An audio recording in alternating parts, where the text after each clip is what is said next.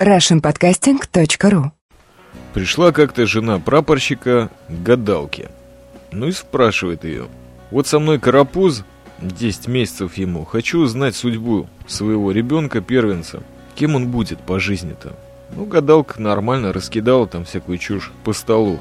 Колоду карт, какие-то деньги набросала, бутылку водки пустую или початую положила. Ну и всякое там, знаете ли, а ее жена и спрашивает, а что это означает? Ну, говорит, если к бутылке потянется, алкоголик, если картам, шулер или картежник, или игрок. Кукле, значит, ну, бабник будет.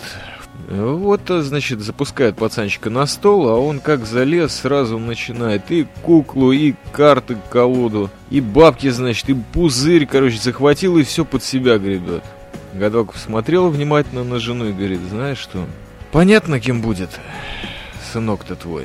Это радио 70% и чаймастер, потому что обещался я давно-давно замечательному человеку Александру ИМС Квадрат из подкаста Шизополис, а также э, Шизо сказки или подсказки, или под что-то, новый его проект проверьте, пожалуйста. Также Трэш-миссия, все это прекрасные проекты, которые я очень ценю. И попросил э, в рвотных записках как-то вот рассказать о теме прапорщиков в моей жизни. А мне, честно говоря, понадобилось, помимо всего прочего, еще и много времени, а также вот немножко Балтики хлебнуть и послушать одну песенку вот так вот серьезно несколько раз группы Smashing Pumpkins. Называется она Bullet with the Butterfly Wings. Ну, с прапорщиками это не имеет никакого отношения, они на бабочек плохо похожи. У меня отношения с ними были всегда тяжелые по жизни, знаете ли, как-то есть такие темы в армии, которые ты пережил, но предпочитаешь на них не концентрироваться, и вот уставший мозг потихонечку пытается забыть, выкинуть это в спам и стереть это, соответственно, все вот эти темы, которые тебе не нужны или болезненные.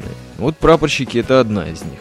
Но все же постараюсь как-то протереть на эту тему все, что вспомню, а напрягаться вам, честно обещаю, не буду, потому как не нужно это напрягаться в жизни. Итак, что такое прапоры? Ну, прапоры, прапорщики это те же солдафоны, по моему мнению, да, но просто задержавшиеся в армии на 3 с плюсом лет. И этот плюс, он может быть очень долгим, например, даже 30 лет или более того, а может быть и меньше. Но факт в том, что их много.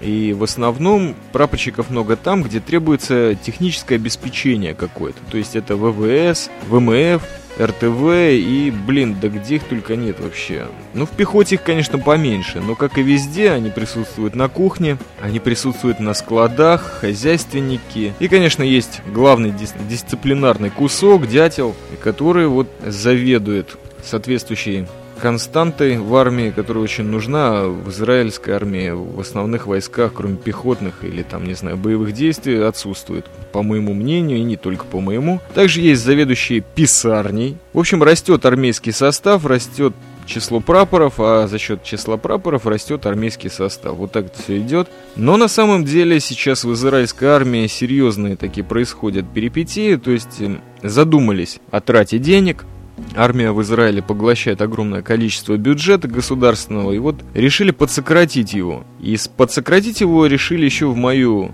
бытность срочником или даже контрактником и решили сокращать потихонечку зарплаты, льготы, а также контракты, как офицеров, так и прапорщиков. А прапорщики, которые, так сказать, света в этом деле не видели, то есть они как подписаны были, так вот знали до 45 лет, если уж что-то страшного не совершат, так их и доведут там до какого-то возраста, в общем.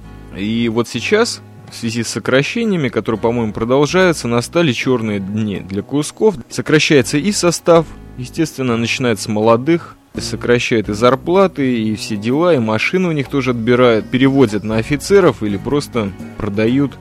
То есть сейчас не самое веселое время для израильских прапоров, но это никого не веселит, потому как всем до лампочки, они свое отожрали. Но здесь, наверное, стоит более-менее официальную часть дать, потому как и у прапоров особенно в Израиле, есть какая-то градация рангов и званий. Первое звание прапора – это старший сержант, в котором он может войти в контрактную службу, и есть еще пять званий после этого, до пятого ранга. И, кстати, вот такой интересный фактик, я не знаю, если он присутствует в других армиях, но в Израиле есть такая темочка, что прапорщик пятого ранга, если вдруг его мозгу капнет такая бриллиантовая мысль, как закончить курс офицеров, и вот если он заканчивает его, то он получает сразу звание подполковника. Как вам такая фишка? Таких, на самом деле, прапорщиков э, пятого ранга около 30 на всю армию, насколько мне это рассказывали. Это очень редкие люди, и, видимо, они не дураки, потому что их очень тщательно отбирают, Каждый в своей области, безусловно, является профессионалом довольно-таки покруче многих офицеров, честно говоря. Это люди, которые уже отслужили как минимум 25 лет. Честно говоря, видел я таких, ну, наверное, штук 5 за свою жизнь. И даже говорил, никто не стремится стать офицером, им достаточно того, что у них есть. Теперь по поводу рангов, это мое такое очень субъективное мнение и субъективная формулировка, потому что переводить эти звания на русский язык это совершенно матня, и, честно говоря, трудно мне этим заниматься.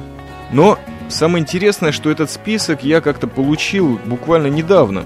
Вместе с письмом поздравлением на Новый год были какие-то сводки новых правил, а также как получать звание резервисту. Ну, мне так особо ничего не грозит, я уже получил, не стремлюсь к этому, да и кажется мне это все утопией. А вот у прапоров есть такая тема. Дело в том, что я всегда думал, что резервистам наплевать глубоко, какие у них там звания, в основном старшие сержанты или вот первое какое-то прапорщикское звание, но так как они не служат по контрактной службе и приходят в армию раз в год, то когда им вручают эти погоны или не вручают, или у них уведомление письменное на руках, когда они призываются, всем по барабану по большому счету. Но оказывается нет.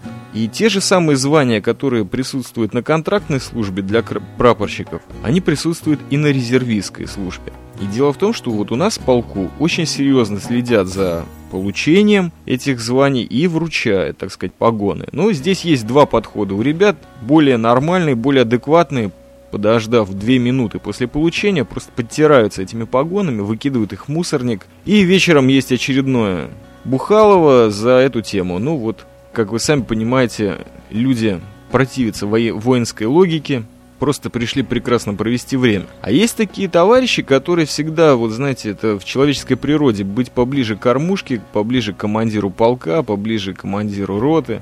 Есть некоторые товарищи, которые очень-очень стремятся получить звание. И прямо ходят, и на них это блестит, поливая вот это вот погонище.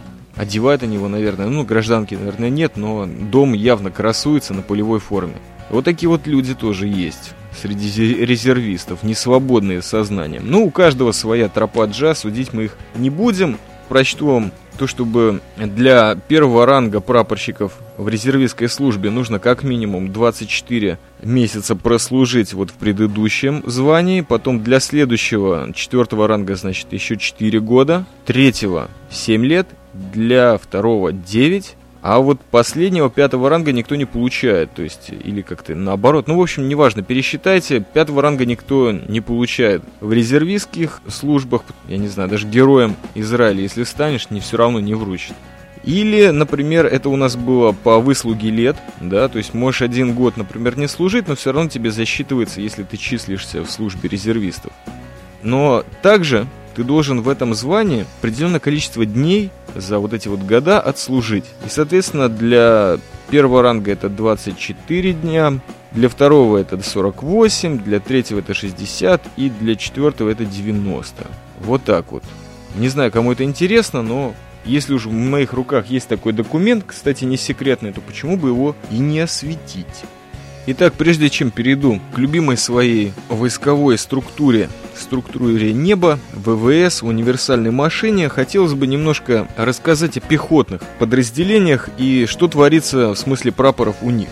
Прежде всего, из самых распространенных и, опять-таки, из тех людей, с которыми я сталкивался, есть две градации. Прежде всего, это сардженты, то есть люди, которые закончили специализированный курс, они остаются в пехоте и в общем-то, могут, как и офицеры, проводить определенные виды стрельбищ, а также командовать в районе взвода, что-то такое. В общем, люди подготовленные, проходят специальные курсы, и в пехоте таких немного ребят, но есть. И вот об этих курсах я слышал, даже участвовал в каком-то этапе, ну, чисто как э, инструктор. Дальше есть подписка в спецназе. Дело в том, что люди, которые поступают в спецназ, они, естественно, три года не служат, они служат гораздо больше, потому что сама их подготовка занимает иногда до двух лет, а иногда и больше. Соответственно, после окончания курса, например, морпехи, они подписывают еще от года до двух контрактной службы. И в эти годы, естественно, контрактника они носят погоны, соответственно, пропоров. Вы знаете, как-то язык не поворачивается эту братву назвать прапорщиками, потому что для них это действительно только звание. Они просто настоящие бойцы и воины, и трудно как-то к ним прилепить вот это вот уже ставшее притчей во языцах, но универсально, то есть по всей земле, наверное. Вот это вот имя нарицательное. Но надо вам сказать, кстати, вот сейчас припоминаю, такая интересная штука. Во всех странах погоны, они как-то отмечаются по-разному. Вот раньше, я еще застал это время, в Израиле все прапорщики ходили, и все погоны их были. Вернее, не погоны, это были нашивки. Нашивки на рукаве, то есть вот как ты был сержантом, у тебя были три полоски нашитые на рукаве, потом прибавлялись туда уже, то есть звездочка, потом еще что-то, потом уже переходило в район часов, то есть там уже нашивалась круглая такая бляшка звания. А вот буквально, наверное, на втором году моей службы в армии перевели прапорщикам все звания с рукава на погоны. И вот погоны у них стали очень интересной такой формы, и сразу же они заслужили очень точное такое емкое прозвище, назвали их ситроены. То есть в основном каждое звание у прапорщика, которое он получает, прибавляется такая треугольная линия на погоне, одна, две до трех, а потом уже и звездочка идет. Ну там звездочка прибавляется чуть раньше еще, но неважно. Факт в том, что звездочка прибавляется, наверное, второму рангу, а потом уже прибавляются чисто вот эти Citroёны, то есть уголки. Я не знаю, более угловатой машины, чем Citroёn современный, ну, я имею в виду из тех, которые в армии ходят, трудно представить. И вот достаточно точно отражает сущность этих людей. Жрет машина бензин много и постоянно переходит из рук в руки. Ну, то есть, сами делайте выводы. Итак, про пехоту я, наверное, закончил. Хотя припоминаю еще один момент. И это следопыты. Значит, из моей службы на границе помню, что всегда были у нас следопыты. На Хаммере, по-моему, не было, но они были в готовности, то есть на базе, если что, нужно было их захватить. Или комполка их забрасывал, или комроты. Только утром или вечером они проверяли вот этот путь следопыта. А вот когда мы на тачанках еще охраняли, где-то дальше в Иордании, напротив Иерусалима, там всегда у нас был следопыт, и следопыты исключительно были бедуины, то есть из этих южных племен, из пустыни Негев. И вот эти люди, они отличались очень сильно от всех остальных товарищей, потому что у них была какая-то такая свобода. Они работали исключительно ночью, днем был какой-то у них дежурный, в основном самый старший из них, который либо ночью выскакивал на все страшные подъемы, тревоги, либо утром, либо днем, но особо он не парился. А те, кто сидели на тачанках, это были, соответственно, молодые. Вот я, как сейчас помню, впервые, когда с ними столкнулся, эти люди вот так скромненько в 4.30 утра сидели втроем. У них варился замечательный душистый кофе на таганке, и никого они не слушали, тихонько арабская музыка звучала из их комнаты. И вот мы все бегали вокруг, какие-то бидоны заправляли, шины проверяли, бензин, что-то нагружали, а вот они тихо в стороне так такая своеобразная элита вот этой тачанки были, и, соответственно, они втыкали. А второе, что я помню, что остановка тачанки в первый раз, когда нам уже можно было остановиться, забор проехали. Кстати, следопыт, он единственный на тачанке, который не пристегивался, потому что ему нужно было сразу соскочить. Он там с фонарем, кстати, большим прожектором всегда ходил. Первое, что этот чувак сделал, это соскочил при остановке и залез на капот. Капот самое теплое место. И вот он там развалился в комбинезончике, я запомнил. И с тех пор даже на Хаммере всегда первый э, скачу на капот. Научили меня чему-то. А вообще про бедуинов хотелось бы рассказать побольше, но, наверное, в другой раз. У меня с ними особые отношения. Немножко вернусь к ВВС, потому что этот род войск я знаю как-то ближе, что ли, и больше всего. Есть такие целые отделения, честно говоря, где только прапоры то есть над ними нет никакого офицера, который за них ответственный. Вот они подчиняются, может быть, кому-то, кто точно не имеет отношения к их профессии, а примерно знает суть их обязанностей или должностей. И вот таких вот отделений я выделил четыре. Первое это, конечно же, пожарные. Самые отвязные пропора и солдаты, соответственно, тоже. Потом есть комендант, это человек, который имеет, опять-таки, под собой целое отделение. Он ответственный за дисциплину, то есть за уход за территорией, за губу, естественно, за карцеры, за все эти дела, за суд солдат. Также оружейное. Оружейная официально стоит под всей э, хозяйственной деятельностью, то есть под складами, но реально над ними нет никакого офицера. Далее последнее, это заправка самолетов, там чисто шоферы и заправщики. Какой офицер над ними нужен? Сами справляются, и, но реально над ними офицера не стоит. Также есть прапорщики женщины.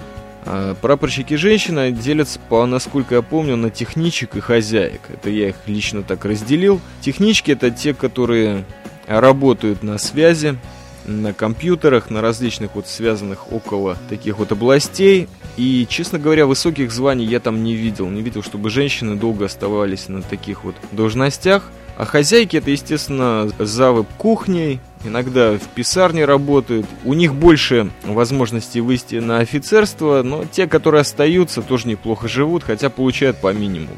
Больше я не встречал нигде женщин-прапорщиц и, честно говоря, рад этому. Симпатичных мало среди них. Странно почему.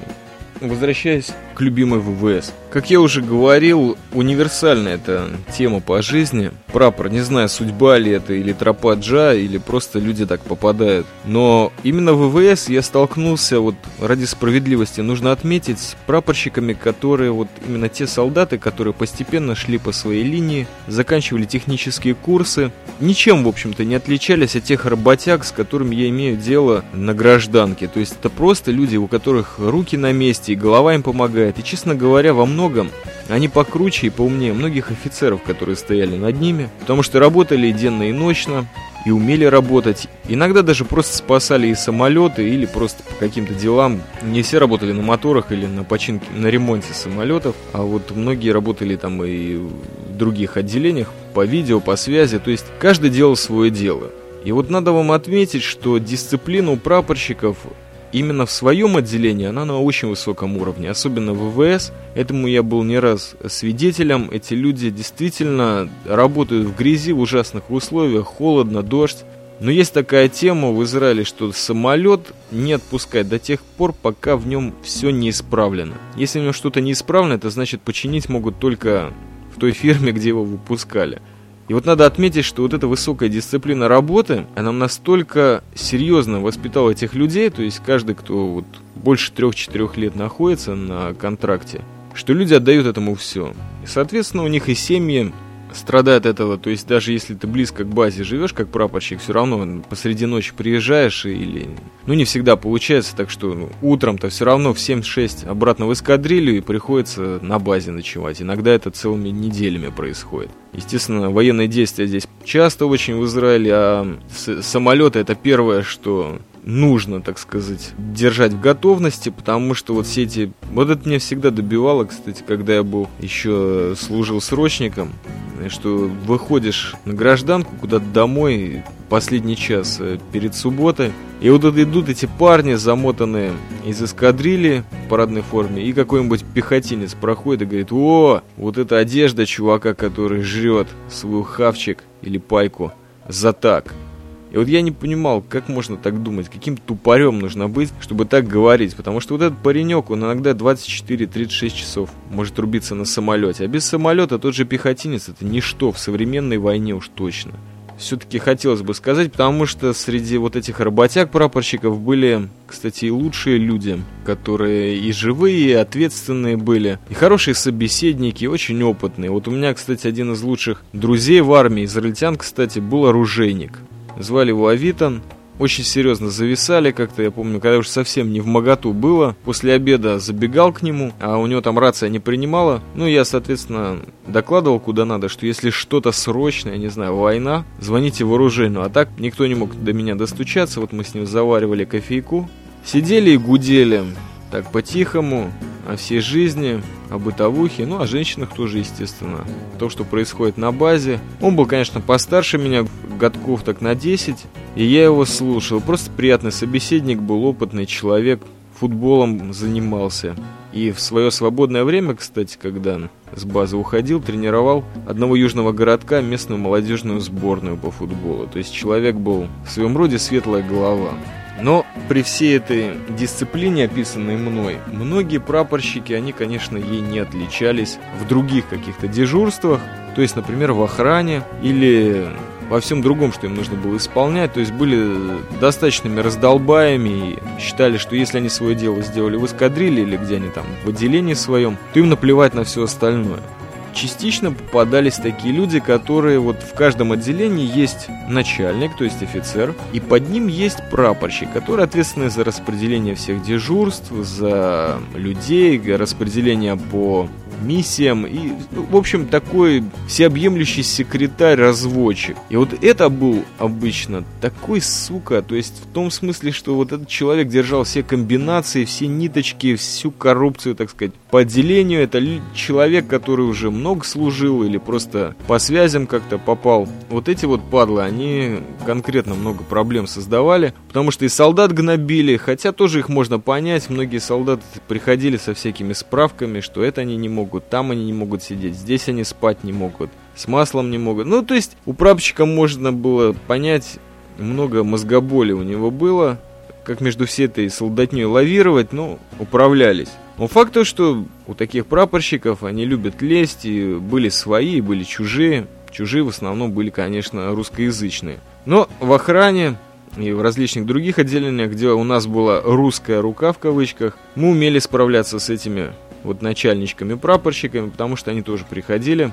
В охране так все вы участвовали, это 100%, кроме дисциплинарных прапоров. Умели мы поставить себя, но, честно говоря, все это не очень хорошо закончилось. То есть вот часть того, что я, конечно, не продолжил свою воинскую обязанность, и по контракту в этой тропе Джа помогли мне, кстати, и прапорщики. Но это тоже отдельный, наверное, сюжет. И вот сейчас вспоминается вот, наверное, три маленьких таких идиомы буддийских каана, которые я запомнил из армии, связанных с прапорщиками. Первое это от пожарника, которому тоже уже там 15 или 20 лет службы стукнуло. Был он грузинского происхождения, вот эту тему я периодически употребляю на иврите. Чувак, конечно, говорил, был грозный, такой метр девяносто ростом, полтора метра, наверное, в плечах. Вот он никогда не ругался. Но когда ему нужно было послать человека, у него просто это на лице было написано очень ярко, он никогда его не посылал открытым текстом, он говорил, будь ты, будь здоров, вот будь здоров. Вот это «будь здоров» я запомнил навсегда и часто его также в таком же контексте употребляю. Про оружейника кореш я вам уже рассказал, кофе и втык, то есть и понятно, что среди прапорщиков есть прекрасные люди. А также вот вспоминаю одного дисциплинарного, который такую фишку мне подставил. Я, честно говоря, в армии очень плохо многие моменты помню, несмотря на то, что рассказы такие длинные. Была такая подстава, которая на меня сработала как будильник. Звонит мне один дисциплинарный прапор, главный, и говорит, значит, ну что там, из охраны кого пришлешь на беседу с ночбазы? Я говорю, а что это обязательно? Меня никто не уведомлял бумажку никакую не получил. Да, говорит, нет, это сейчас срочно вот у него время. Посылай их там в клуб офицеров, можно девушек? Я говорю, а... а он говорит, а вот это приказ. Я говорю, ну, приказ от ночбазы, что я могу сделать?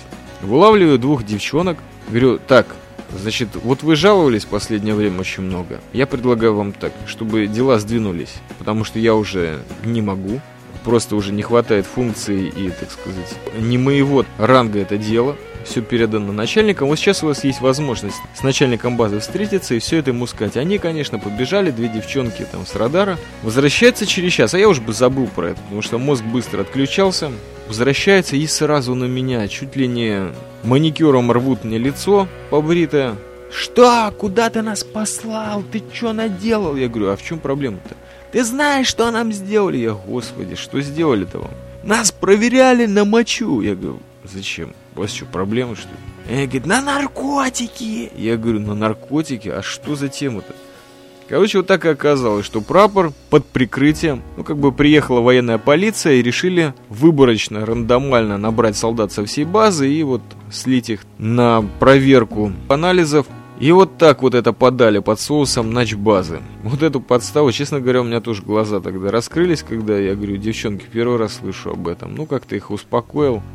Но сам, честно говоря, проснулся на 2-3 часа, мне это очень помогло, потому что такой подставы я еще не слышал. Ну, а потом ему разве предъявишь, если уж такая тема. Главное, что девчонки не попались, потому что не употребляли, видимо, в тот день или за 3-5 дней до этого.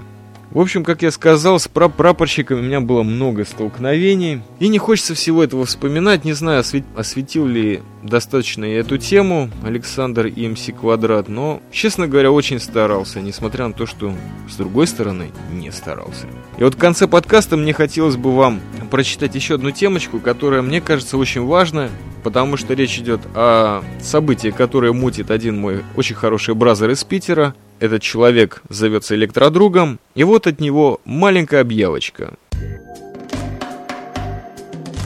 Кинокульт «Просвет» представляет «Звезды зовут» к 50-летию космической эры фильмы Павла Клушанцева «Дорога к звездам» и «Планета бурь», а также лекция «Есть ли жизнь на Марсе?» Советская космическая музыка все это происходит в модном Грибоедов клубе по адресу улица Воронежская, 2А. Старт 3 октября в 8 часов вечера ровно. С флайером вход 50 рублей.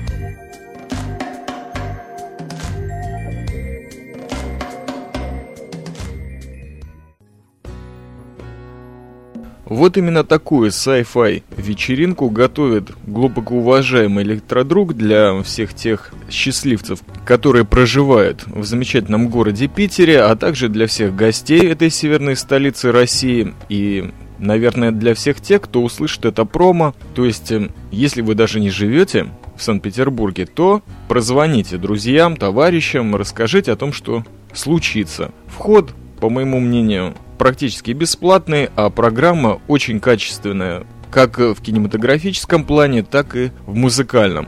За качество, которое поставляет нам электродруг хотя бы на арподе, можно не бояться. Это всегда талантливо, с едкой усмешечкой, но всегда приятно и стоит поучаствовать в этом. Так что все те, кто слушает из Питера, это радио 70%, пожалуйста, пользуйтесь промо, я его выложу отдельным файлом в этом подкасте. Можете вставлять свои подкасты, а все те, кто не из Питера, пользуйтесь, раскрутите нашего бразера.